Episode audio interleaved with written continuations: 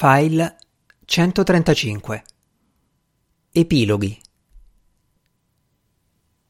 I due funerali vengono celebrati assieme.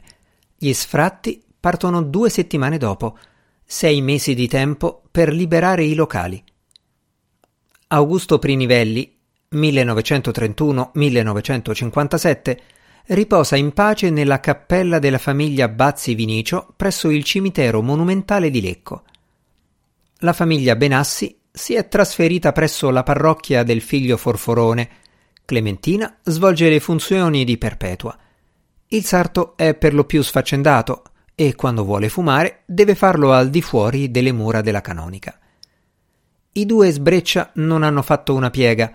Da tempo meditavano un salto di qualità.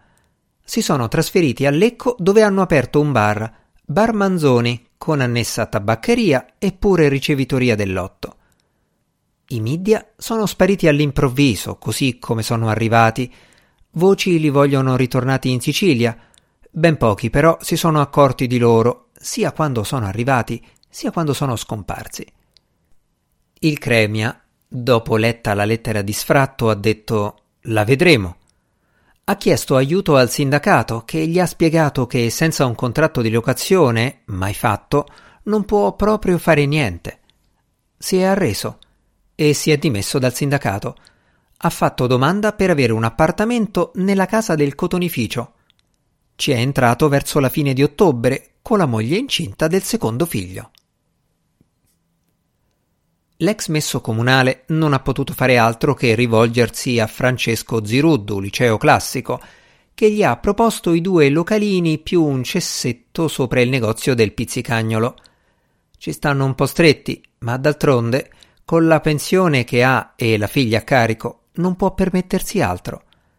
Le frequenze delle scappate in bagno della figlia sono immutate. Al cassa da morto è rimasto sul gobbo il funerale della Lisetta. Nessuno l'ha mai saldato. A quelli del Prinivelli e della Tripolina ha pensato la famiglia Bazzi. Visto che erano due, Bazzi Vinicio ha chiesto lo sconto, ma il cassa da morto non ha mollato. La Tripolina è finita in terra di fianco alla Lisetta, così finalmente qualcuno recita una preghiera anche per lei, perché fino a quel momento nessuno. È Gemma Imparati che una settimana dopo il funerale è salita al cimitero a portare fiori freschi sulla tomba della Tripolina. Così si è accorta della vicinanza delle due, nella vita come nella morte. Di preghiere la Gemma sa giusto «L'eterno riposo dona a loro, Signore», che finisce subito. Così sta lì ancora qualche minuto a raccontare qualcosa della sua vita.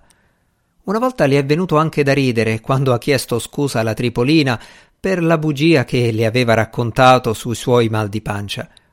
D'altronde s'era un po' vergognata di dirle la verità. Però adesso non c'è più motivo di mentire, anzi, magari lo sa già. E poi non si deve più preoccupare che qualcuno la possa sentire, le dice una domenica verso la fine di ottobre. Gli affari vanno bene e in banca, il tempo di una firmetta e via, le hanno fatto un prestito per acquistare un bel appartamento in centro paese, palazzo signorile, roba antica, muri spessi che nemmeno i suoi gemiti riuscirebbero ad attraversare quando il direttore la viene a trovare. E già, perché è proprio il direttore della banca che le ha concesso il prestito, l'uomo che adesso frequenta. Cinquantenne, vedovo, non abita in paese. Anche lui, come gli altri, si è spaventato un po' la prima volta.